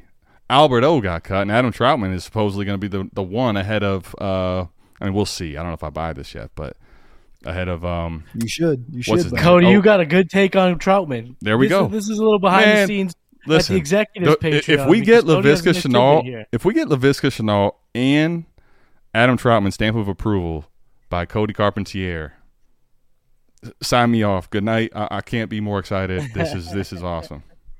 Tell me, tell me. all I'm, all I'm saying is, and again, this was obviously pre Okwibunam, but I had conversation with while I was on my training camp tour. I was I had a conversation with another very, very, very well known national reporter that was at the Denver camp, talks to talks to these GMs, talks to these coaches, and basically the takeaway from Denver was that Greg Dulcich is in quotes fucked because of his role in this offense because he's being looked at as a tweener because he doesn't fit in Sean Payton's offense. And that's Dude. why that depth chart was 100% most of these depth charts are bullshit. But he, when he said that depth chart is 100% true because because Adam Trautman's a run blocker and that's exactly what they want to do in Denver and that he brings in his guy and he's like this is my and you can see it. I mean they traded for freaking Will Lutz like Lutz like Yes. literally what Payton's doing he's rebuilding his own team they But- drafted Marvin Mims and the exact same thing they did when he went to New Orleans they spent that first draft pick on Brandin fucking Cooks and this is their first pick with Denver. Dude. rebuilding the same shit. Listen, listen, listen. Th- you know what's crazy about this? This is one of the things I learned last year. If you guys remember about this time last year, the Albert Aquabanam hype was out of this world. It was so good that I had to learn how to say his last name, Aquabanam. Right? I think it you're was- it- wrong. Well, I, I'll just tell you, I, I, I know. only- I thought I was like, that's how I heard it. well, go go check the YouTubes and and see how he says it. That's the only person I've ever heard say it that way. Was him. Well, then I'm gonna how, teach me that because I've been saying Okui Bunam. Okwebanam. Okwe Okwebanam. Bunam. Okui I, I'm, I'm imagining that he says it right and everybody else says it wrong, but I actually don't know. I could be wrong too. Um, that would be pretty odd. Now Saying his own name wrong. that'd be hilarious. that would be pretty weird. But Are you dumb? every everybody was real hype on him. But what happened? Th- that that new regime at the time, right? They they just brought in Dulcich. That was their guy, right? And as soon as Dulcich was ready to go, you saw him get all the work. Okwebanon was re- rendered to nothing. And what happens? Now next year they have a whole new regime again. Mm-hmm. All of a sudden, the Dulcich tale is something of of you know the last coaching staff, and I think at tight end when it's not like a solidified stud, I think we need to pay more attention to a regime change. And when they do change, and you hear stuff like that, that may not just be noise. That might actually be something that you need to pay attention to. Yeah, that's what I'm worried about. Is that he he's literally not the mold. Like they bring in Chris Manhertz as well. Chris Manhertz is a freaking run blocking tight end.com. And we know Trautman is that too, but we know Trautman can also receive. So and they drafted they didn't draft, but they brought in Nate Adkins. Like there's just like dudes like this that aren't good at receiving. And it's the thing when you look at like the New Orleans build, and it brings me right back to Carolina, what I was just talking about a minute ago. What another guy I talked to down there was like the entire last regime with Matt Rhule. They didn't teach these guys how to play football as far as like being a receiver. It was just like, hey, you're a tight end. Your job is to block. Like we don't mm-hmm. even want to use you. You're just your job is to block. And what did like Sean Payton do? He had like Jared outside of having Jimmy Graham, it was like Jared Cook. It was you know he Marcedes had Juwan, Lewis. Marcedes, just all these big, Yeah. massive donkeys. And Right. it, that's, their job is to catch balls in the red zone, shut up and block. Yeah. And like Dulcich is not that. Dulcich is dynamic, 16.7 yards per reception in college. Like he's built to be in the freaking slot, ripping it down the sling, the, the, the, the, the- the- down the seam. And if they don't know how to use him, that's bad coaching straight up. But Right. I mean, good good luck getting a third round pick or better for a tight end. Like I don't really see that happening. But whoever No. gets him, send Nope. him to uh, uh, the Chargers. But but that, that oh, there you go. Oh, send them home, baby. Back to LA. Send them home. But Send him you know back to LA. that that's actually a good point because if someone knows how let me, let me say this not knows how if they're going to utilize a Dulcich in the right way like that's what everyone's envisioning for Kincaid right how they're going to use him in Buffalo that's what gets everyone excited but if you're not going to run the sets and you're not going to have the personnel packages where Dulcich is going to be able to thrive like he's not he is not set he is not a player type to sit in there on 12 personnel and just block like that's actually, if you're running 12 personnel, like I'm not saying he's going to run a bunch of it, but if you do, that's a tell if you have him out there and you're always throwing, right? Like you don't want to do a lot of that. Right. I think the only way that I'm wrong in this take, and again, this isn't even a take, this is just relaying messages, is that because of the injuries that they are finally like, hey man, we have to put him at like Z. And he just goes out there and plays a wide receiver, but I don't even think I think he fails at that. So You know what? That's a good don't point, though. Denver uh, just- has had a bunch of a barrage of injuries at the since position. that was since the conversation that I had too. So again, in Things two weeks change. things Oh, things wow. can things can change. But what I'm saying is like two weeks ago they didn't have a plan, and he was listed at tight end, and then they had some receiver injuries. But I still what you're don't- saying is Dulcich is plan C at in the offense. They didn't have a plan for him two weeks ago, but the injury one happens, to, and then injury two could happen, and now they have plan C, Greg Dulcich. That's not a whole lot to bet into. I wouldn't be surprised I if they uh, pick up Austin Watkins. Uh, Browns. Isn't he going, like, today. isn't he going like tight end nine right now or something in seasonal like or is eleven? I can't remember where it was Let's at. Maybe I'm wrong. Too high though. That's what I know. Yeah, so he has dipped in dynasty at least. I'm just, this is not seasonal by the way. This is dynasty. He's dipped down to 16, tight end 16. But I'll just tell you, Keep Trade Cut had him about two months ago as a top eight tight end man. So uh, Yeah. just crazy stuff. All right, super chat. Quick question: In 12 teams, start 10, 1.5 tight end premium, super flex startup. Is Mandrew's WoRP worth enough to the Lamar owner to go 305 over Olave, Higgins, JT, Smitty? I'll say this: the answer is no for me. But what do you guys think? 1.5 tight end premium for me. I'll just clarify that premium isn't high enough, and I would have to see the WoRP chart to prove that it's different for me because I'm imagining this is full PPR. So, like, I, I love that stack, by the way. But if this is 1.75 or 2 tight end premium, I think we're having a different discussion. But taking him ahead of an Olave, for, I'm not even going to bring JT into the mix. I think that's too early at this point, what we know with JT, right? Taking him ahead of Olave seems very rich for me, man, personally, and Yeah. only a 1.5 tight end premium. But I'm curious what you guys say. Olave. I, I, Yeah. yeah, I, I, when I see these names, it's the Olave that sticks out the most to me. Where I, I I'm Yeah. going to go with the Olave over over Andrews, and even T Higgins posted pretty good WoRP last year, so even he presents Mm-hmm. some pretty solid value there. Uh, and it's just it is such a good stack. It's so enticing, but I'm going to go Olave. Yep, I, I I just need that uh that premium to be higher to where like all right, I'm probably looking at more True of difference a maker. difference maker mm-hmm. because like now if you told me it's Higgins or Smitty, I'm still probably going to take that. However, I'd acknowledge even at 1.5, it's a little closer for me. But j- just in market, what Olave is right now, dude, I can't, I can't, I can't do that, man. I can't do mm-hmm. that. No way. No freaking way. You guys got to stop uh, overlapping with Dynasty Trades and Five. I know Fantasy Plumber. I know we're second choice on your list. I know. I, I can see the surge and people coming. All right. I understand, and it's okay. I'm I'm happy to be your sloppy seconds, and I appreciate you still coming through at the end of the night, man. We're here. You, you missed the sauna, but you can go back and rewatch it. It was pretty awesome. Um, all right, let's see what we got here. I I I also we're an hour and fifteen, so if these guys need to roll, all they got to do is tell me, and we can we can get up out of here. Uh, digging the new A WoRP. It's wi- wildly more useful for non-best ball leagues. Yes, I agree. Um, shout out to Koopa for that. He also said, "You Cody, uh, you at Cody, are you also a Ravens a Ravens tran- transplanted here in Roanoke?"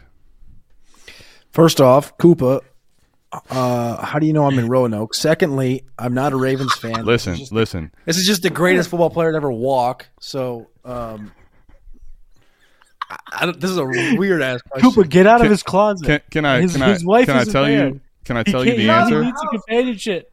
Yeah, he's he's Cooper, probably at the out now. door. He needs the companionship. But Cody, what I, what I will tell you is, listen, um, th- there's nothing like there's nothing that Koopa doesn't know.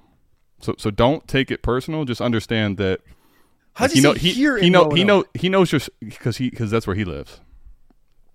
bullshit. No, I swear.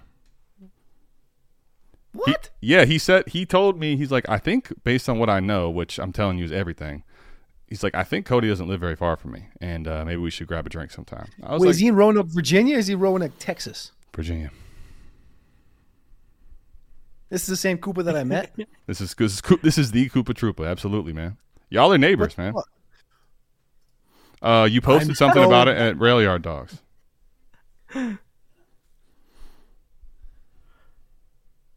oh my god, I'm so like. Look at look at his I'm mind so- is actually blown. His mind is warped. That's what mind warp is, right there. You see that? That's mind warped right there. That's Cooper, go hang out. That's, He, he needs someone around right now. He's a lonely man right now. that's fire as fuck, dude. I'm dead. Koopa saw Cody at the gym. oh shit, man. Um, all right. Th- th- this is this is how I know it's a good one. We're getting way off the rails, and I absolutely love it. All right, Gooner boy, and putting the eggplant in front of it. Appreciate it. Would you try and package Deontay or Elijah Moore and Jaylen Warren for Antonio Gibson? Well, let me ask you guys before I even ask the tier up a tier up approach here. Is Antonio Gibson clearly ahead of Jaylen Warren for you guys in Dynasty and in Fantasy this year? Yes. For me, he is, yes. I see Cody's. I don't think Cody can answer another question after what's what's I taking place. okay. You got to ask a question. Ask a question again. Wait, did you just say Antonio Gibson had a Jaylen Warren this year? Yeah, exactly. I, I see. I gotta shake. I gotta shake Cody out of it. You know. dude, I gotta, Wake I up, like, Cody. Jog, jog around the house quick. Um, I don't Bro, know. Cooper, you see what you did? You you, you have literally blown Co- uh, Cody on air, man. This is wild. All right, Antonio this guy's Gibson or his- I think Antonio I Gibson or think Jaylen Warren. Gibson. I got, I got Okay. Gibson. All right. Now, is the difference between the two of them enough to add a Deontay or Elijah Moore to it? No. Agreed. I'm going to say not yes for. Elijah Moore. I'm going to say yes for Elijah Moore, no for Deontay. I'll tell you. What? Okay. Uh, if Yeah. it's a shallow lineup league, if we're only starting nine, I could maybe see it. I'll say this: what I'm hearing and what I saw in training camp, Elijah Moore is going to get a lot more run than people think. So it's literally a bet of do you believe that he's talented and that Watson is going to return to form? Because if that's the case, I think that Elijah Moore could be much better than people are giving him credit for. That's my personal opinion. We understand that Jaylen Warren and Antonio Gibson are in the same role, right? Like Correct. Gibson has more upside because of his athleticism, but I, there's no difference in trade that you could put somebody like this in there. The the only equate. the only difference would be Cody for me is if you think that the is eventually going to say, you know what, Gibson, here, you, here are the keys to the rig again. Like we're going to give you. give him the, the whole shit, though. Like that's the I, problem. I I'm with you. I don't think that's happening. I'm saying the only way you would sh- you should be making this trade is if you think that is in the realm of possibilities. Because yeah. if they're if they're playing similar roles, it's just a matter of is there an injury in front of them to B Rob as the plotter or to Najee Harris. Otherwise, And they're probably playing the same role. That, Cody, And that was what- the most disrespectful ass shit you've ever said in my presence. That I will say Mike would Jalen Mike would be having a is field in the day same right now. type of role with Antonio Gibson. No, Listen, brother. But role role is There how is they're going to be deployed, few- though, right? There was very few Yeah. motherfuckers that talk Gibson like I and you talk Gibson, and I'm hundred percent. But what I'm saying is, is that they've only fucked him in Washington, and that they have Brian Robinson, who's a plotter, and they literally just brought in one of the worst running backs I've ever set oh. eyes on that weighs 230 pounds, Chris Rodriguez. Say his name. I've never Yes, I've Chris never Rodriguez. seen a, a running back try harder in drills at the Senior Bowl than Chris. I've never seen a running back try harder in anything than Chris Rodriguez did to try to keep up with guys like Roschon Johnson at, in practice. And he, he he almost blew out both knees, quads, and ankles doing that.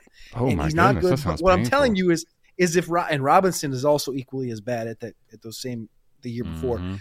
but they're gonna use that like that role is the is the Rivera role, and it's like it's never gonna disappear. One of them gets hurt, the other one's gonna be there.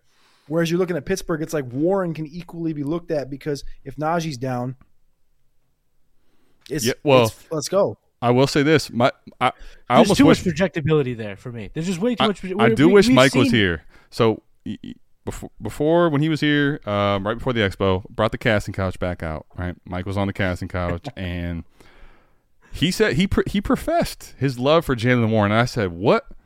I don't even know you anymore. Who, who who is this guy?" And he said that you know the Steelers, basically the Steelers depth chart has zero. Like there is no one with a realm of a threat. Yeah, exactly. Nobody, and we know but what that is, right? No, I don't think we do. You, oh, you, you think there's something there? I don't like him, Okay, I don't either. but but he's there, and I'm telling you that he does not look bad okay, in practice. that's fair. I, I It's I'm like- not even a Jaylen Warren guy, but I, Yeah. I I just think that that means that if something was to happen to Najee, he's going to get a pretty damn good workload. Maybe not full Najee, but let's say eighty He's not percent going of to get that. full Najee, yeah, but yes, So Now, all right, this is So what the I'm saying difference is that Jaylen Warren does have a he may have an actual role, maybe not quite Tony Pollard as far as that role, but like he might have a lighter Tony Pollard role in season, and then also there's upside if there's an injury. Was Mike's point, and Eric brought that to his attention. Eric Van Eck, uh, shout out to America's Game. The difference is for me though, and I, this is where I wanted would love to hear Mike because Mike is one of the biggest Antonio Gibson truthers in the world. I mean, I had some of it, but it, Mike is if you told me right now that both of these guys are going to take the keys, I still want Gibson. Yes, So- hundred percent. That's where I lean Gibson. But to the point of the role, Maddie, it's not about who I think is better talent. I think when I say role or when we talk about role, it's just what how Tomlin and how you know Rivera and these guys are going to be enemy are going to use the backs. It's not necessarily the talent. It's just the role that they're going to be given out of the out of the gates. Right, I, right, I understand that, but uh, the role for Jaylen Warren to me is all projectability on an injury. That la- I mean, last year he he had plenty of chances to overtake Najee with Lisfranc, and he you know he, he didn't wasn't like he was like a world beater. Uh, Jaylen Warren is a sub specimen, 5'8", 207. He's a sub athlete. He looks great in the preseason. Run, run sixty two yard touchdown. efficient though, right? Was he efficient? He he he yeah, he's a he's a good he looks a lot better than his athleticism displays. I'll give him that.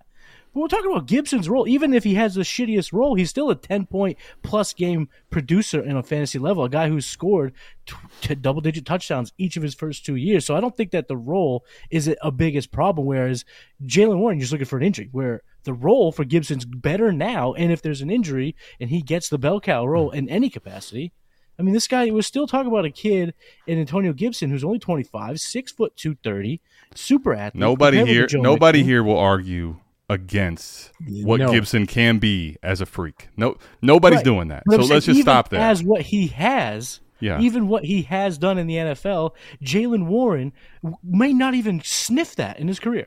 okay, He may never now- have a rack season. Okay. He may never have a double digits. But let me ask you this. He's a definition of a jag. Like everybody knows that. All right, but let me ask you guys this real quick because the question on the screen is who is better, Najee or B Rob? Fantasy plumber. I like where you're going with this. fake I, I'm going to take it. I'm going to take it as a sign of disrespect, but Yeah. it's okay. We know it's Najee. Now, let he me ask you guys this he though. mean Bijan? He doesn't mean Bijan Rob, right? He means Brian Rob. Of course, we're talking about Gibson's uh, the lead back in front of Gibson. So it better I not be be This is insanity. What, what No, are we but- saying here? Here- Here's the thing. We got to get to a super chat too, and then uh, we'll see where these guys are at if they're if they're feeling or not feeling the South Harmon AMA. Oh, we we, this. we, we know we know it's Najee, but let me, the the thing is, let's say Gibson even has a clearer path to lead back. Let's even let's even say that was the case. I, I think you could probably debate it, but let's say it was. Like who's who's playing quarterback all season for this Washington team? Brissett, Howell. Sam. Sam. Seems like it's gonna be Howell. Well, I think Kyle's going to start, but is he going to like keep the job the whole season? It's- Do we know it's that? Gonna be, it's gonna be his job unless they're fi- until they get six games under 500. But that's the, my point: is that are they going defense- to be? Are they going to be good enough? Are they even going to win any games? Are they going to score points? Because what I have seen from the preseason out of Kenny Pickett in this offense is I want the running back in the Pittsburgh offense right now. I actually really want that. This offense looks a lot better, and that is something we also have to keep in mind. So talk to him, Cody. Talk to him, man. Damn, I ain't got much to say, man. I, I ain't got much. That's exactly. I mean, we talked. Me and Maddie have talked about this. The Najee thing. Najee is literally talked about this with Nate too. I don't know if Nate's still in the chat, but was talking about this at the Expo. Nate, are you still in the sauna? Come on, Najee is this year's Josh Jacobs, who we were talking about earlier. That's what he is. let's he go. Let's go. sitting right there in front of us. Listen, Mike and I had is. Mike and I had Nick Ercolano on 4D chess last year, right? And we dropped on him the is Josh Jacobs arbitrage Joe Mixon from last year. And boom. Look at it. Here we go, man. There you have it. Najee is back. Um, all right. Super chat. In single quarterback leagues, man, we've gotten a ton of single quarterback questions. Um, I'll be honest, I don't play in single QB. So I, I know it by helping answer questions, but I'm not the best at this. How do you evaluate first? Seems everything after 103 takes a huge drop. Think I could trade Adams and a 25 mid first for Lamb. So, uh, do you guys want to take this first, or do you want me to go? Yeah, I'll take it. I mean, I, I still play in like my home my home league. My favorite league that I, I play, care about is uh, one QB. So I'm still in those waters a tad. And how do I evaluate first? It's obviously uh, it it all depends on the quarterbacks for Superflex because we have a draft like this year where the quarterbacks there was four, then there was three. Next year, right now, there's two, could end up being four or five, and that fluctuates what positions are uh, uh, where the the, the, the skill set positions go. But in one QB, all of that is pushed up. But in terms of evaluating the first, I think you kind of have to evaluate them. It's all relative. You still evaluate them very, very importantly because even this draft, he says that there's a huge drop after the 103. I would disagree. I think Addison is still a great pick in your one QB leagues uh, at 104, and I think that you know getting Roschon later in round one, Jayden Reed round two, Kendre Miller in that round, I think those will be proven to be good picks uh, later on. So I think you still have to value the first rounders. Uh, it's just all relative, man. It just it's all relative. Because I'm gonna now I play a lot of superflex and I still playing one QB a, a, tad, and it's all just relative. It's all just a scale you you slightly slide over. So you still got to evaluate it. Still be still be important with it. But to, to hit this trade that you're offering, if you can get this done, man, like get that shit done. Mm. Okay, Cody. Any any other thoughts? One one million percent. And Yeah. you know the the drafts are they come as they go. Every year's a little bit different per expectation. So I'm not going to talk about the future classes, but what I will say is exactly that. You're talking about a, a guy like Lamb who's got like seven years on Adams, and you're talking about giving up a simple mid first round pick in a year that's a couple years down the road that we have no idea what the you know the NIL stuff can do to these stuff. Like we're, we're entering a new world when it comes to Oh, yeah. players starting to stay in college and stuff. So we have no idea what, what anything looks like that far down the road. Uh, and you're talking about if you Lamb versus Adams straight up, like Miles, right? Miles difference. Yeah, Yeah. even- so miles different. so a 25 mid first, right? So l- let's talk about the first for a second. And this is where I can speak from it, helping people in, in the one quarterback, but really from the superflex lens, I think is how you can really understand why this is such a fucking smash for the Lamb side. So, what makes the draft picks more devalued in one quarterback is that one superflex scarcity is not there. So quarterback becomes just like it is in the NFL and superflex leagues and higher two quarterback, right? And, and further on from that. It's so scarce and it's so premium that it becomes the most important thing. So if you look at ADP, for example, in superflex, 101 to 104 quarterbacks. Then you get some JJ, you get some Chase, but after that you still got, you know, Jackson, Herbert, T Law. Literally over half of the first round, and then the second round, all these guys are still what are they? They're all quarterbacks. Now, when you take that out of the mix at the one quarterback, CeeDee Lamb's already a first round pick in Superflex leagues. CeeDee Lamb is a top five pick. He is, you know, the Jalen Hurts type value asset in that that format. They're a mid first and twenty five. Like think about why the value of first are what they are. Because at 105, you're looking at, you know, a receiver that maybe we kind of like, but there's nothing solidified there as far as like dynasty value. CeeDee Lamb, like we can argue is he wide receiver three, four, or five all we want. He's a top five to seven pick in this, and he is a he's a cornerstone piece because quarterbacks don't hold the same market. So this is easy, man. Get rid of that 25 first and go get yourself CeeDee Lamb. But not even close. Not even close, in my opinion. Um. All right. What What do you guys think? One One more question. One more. You guys got one more? Hell yeah. Hell yeah. Whatever you want, brother. Whatever you want. Oh, it's my world. You- We're here, homie. I love this. All right. Sean says 12 team Superflex start 10. We're back to the Superflex lane, so I like this. JT and Lamb or Justin Jefferson and JMO. Ooh. So the re- really the difference is is the difference between Justin Jefferson and Seasonal CeeDee or Lamb. dynasty? This is dynasty. I'm imagining. Yeah, it's gotta be. Yeah, it got to be dynasty. So is the difference between JJ and Lamb bigger than the difference currently between JT and JMO? Which, uh, not not a big JMO guy here personally, but I'm gonna. I was gonna say I'm gonna act like JMO's not a part of this deal, and I'm just gonna call it JJ for Lamb and JT, and I'm gonna Mhm. say I'm take, I'm gonna take the Lamb side, uh, just because they're yeah. I mean everything you guys talked about earlier as far as having Lamb wide receiver three, I have him wide receiver four, so I don't really have a big argument against Lamb. And you're talking about J two JT, who we I think we're all in agreement has at least two three years left. Like definitely. unless something happens, right? Like I get the running backs out early, but JT is also like a top ten all time prolific athlete at the position, all time running back. You don't have to go over his accolades. And J- JMO, as far as I'm concerned right now, he's on the same trajectory as like the Batemans of the world, where it's like strike one, two, three. We're on strike three right now, and they get four strikes and they're dead to me, and he's almost there. So, I'm. uh, what do you like? If he ends up hitting, it's so he ends up hitting. But I just it was just no. Yeah. No, I, I agree with the take of like JMO almost in this deal doesn't become really much There's of no- a, a factor for me at all. Matty, what do you think? I'm I'm lockstep with you on JMO. Uh, I'm just I've, I feel like it, he's on the wrong team also to have all these red flags. Dan Campbell don't give a fuck if you ain't reliable. He showed that with D'Andre Swift, and JMO is Oh, showing time and that- time again that he's hurts, not man. reliable.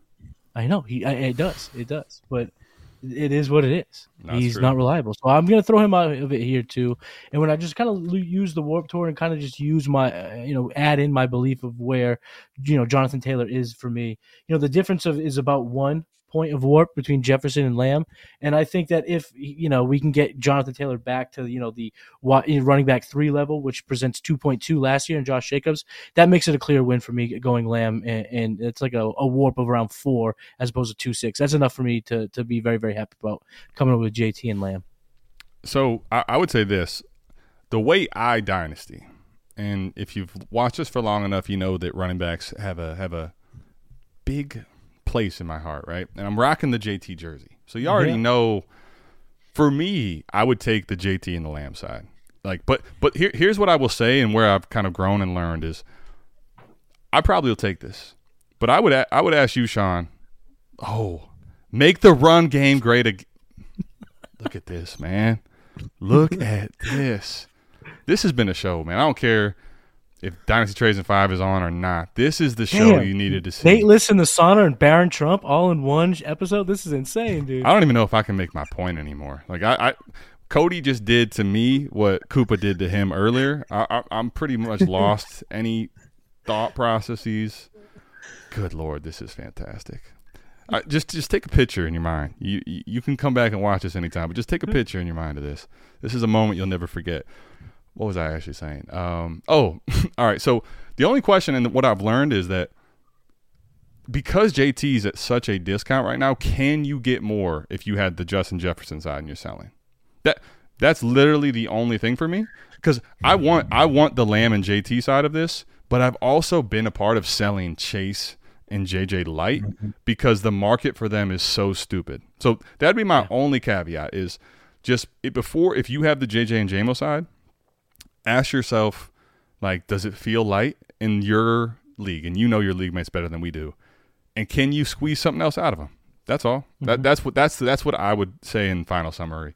And that's probably the last point point. i can actually make that's decent for the rest of the evening because this is this is now where my this is now oh my goodness. Ain't no way he pulling out bruh I swear, man, this has been this has been this has been incredible. Like the impromptu shit that has taken place tonight, man. This is why y'all are at South Harmon, man. This is it right here. Um, Can we get a grade on that Juneberry Red Bull or what? I've been waiting for that this whole time. dude, Trash. This is, it, well, I fucking love I love think it. it's bro. trash. I think it's trash. What? hold I on. think trash. I need, I need, Trash. I need justification because you can go watch, I, Matty. Mind warped. I, I've been drinking these for about two months strong. See, I got you know young baby at home, wife's back at school. Like sleep is not a thing that I have anymore. Like this is kind of my formula of sleep right now, and they're I love them. So I need to know why they stink. Why do you like hate? Why do you I don't hate like Justin taste. Jefferson? Why do you hate Ja'Marr Chase? Why do you hate like- the clear 101 in one quarterback, man? No, the tr- the 101 is the tropical, dude. The the yellow can. That's my shit. That's my favorite one. That's fine. I, okay, so so you just let me ask you. So you have a preference of a different Red Bull flavor? Yeah, I, I speak in hyperboles, and I had a slight preference. So that's basically me in a nutshell. But do you do you actually dislike this, or is it just that you prefer a different one? Is my question. No, I just prefer another one. It was okay. I didn't. I, I All This is literally about it. just like this is like uh, oh, I have Jefferson over Chase because Chase sucks. Does Chase suck? No, he's number two. Damn, nah, man. nah, that that that flavor to me is more like uh, That's like literally a Jaylen your Waddle. take. It's like a Jaylen Waddle. It's like a Jaylen Waddle. Oh, I that's, like that's it, cold. but I don't. That's I- cold. I, oh, I that like you know what, man? better. That that right there. He's not Mike, so I won't mute him. But like, if I had full reign, like that's a mute worthy. You know how we feel about Jaylen Waddle on this show too. I feel I I, feel like that What was. do you a think? I'd use that? You you you think I threw out the Jaylen Waddle? con- Like eh, there was no coincidence still. You think it was just sheer if I if I had the ability, I would have Matty doing the waddle, like doing the the crazy waddle right now. Cody, Do it. Do it. Cody, let's do it, man. Come on, Do it to him. come on, Cody, with the hat on. Do it to him then, huh? Bro, I cannot wait. Y'all are staying at the shit house next year. I pray because we're gonna. It's gonna be epic, man. Um, Corey was at the shit house. Uh, he was the valedictorian of Savage Semester. Um, if you've seen the movie um, Wolf of Wall Street, and he's got the whole room kind of behind him. They got the Stratton Oakmont sign in the background, and he's closing somebody, and he's you know kind of licking his hand and doing all that. Corey's literally behind me talking, but there's no camera and I didn't see it. And Mike, if you go back and watch it, you can see that's what Corey's doing. But he is out here with our last super chat and last question of the evening because I'm not going to hold these guys too much. Uh, Fizzle says that Red Bulls are trash, Monster rehabs are the one on one. I I do like some rehabs, but they just don't they don't have that same kick uh, that I need. you need know? that bite. Re, re, rehabs are garbage. I will say that. Uh, Rehabs are zero. garbage. ul- Sorry, Fizzle. I've been drinking zero ultras all the way through college. I drank them so much that the taste burnt my tongue. and I can't drink them anymore.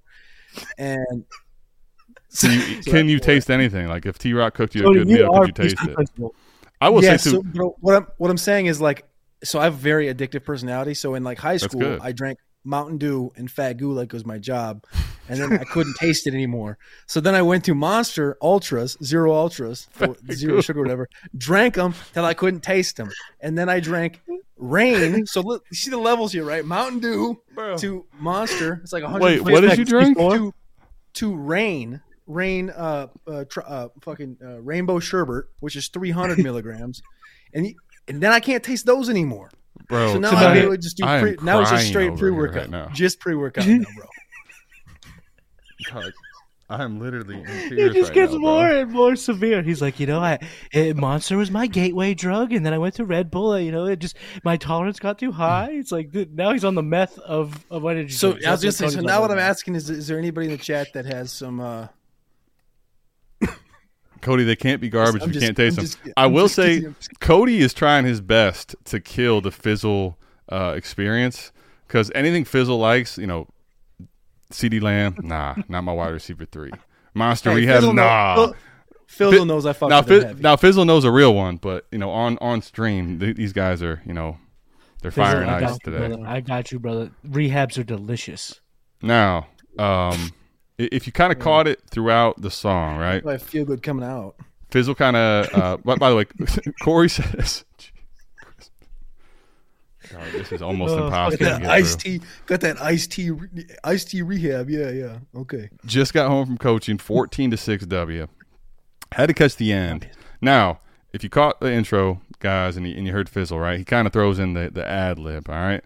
Huh? And uh, it became the theme of the weekend. So I see T Rock's in here with it, and uh, we'll exit with it. Huh? Fizzle, man, what is going on here? Adam, man, I'm yelling. Cody is the obstinate. Listen, man, we love we love Fizzle. We love all of you guys tapping in.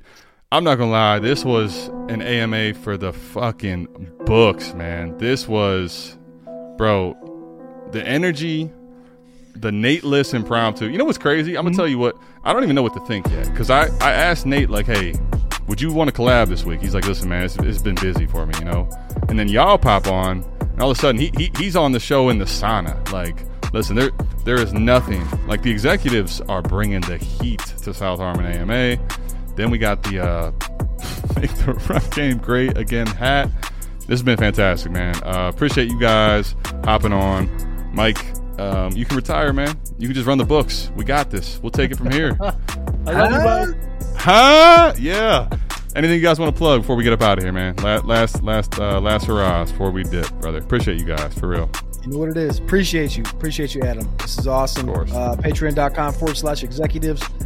We got a show popping out three days a week starting next week. No paywall, but you'll learn about it on executives. Patreon.com forward slash go.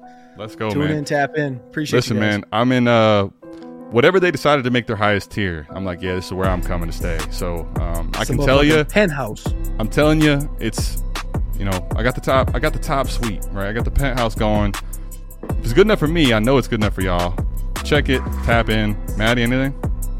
No, I just want to say thank you for having me on. You know, uh, Mike came on the game plan. You weren't able to come on, so I missed you. So I get my Adam fix here on AMA. Dog, on I needed it. I Love needed it, man. I needed it. First, It- first guest without Mike there. had to be Matty and Cody. So appreciate you guys.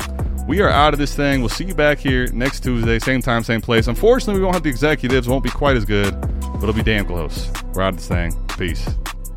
Oh,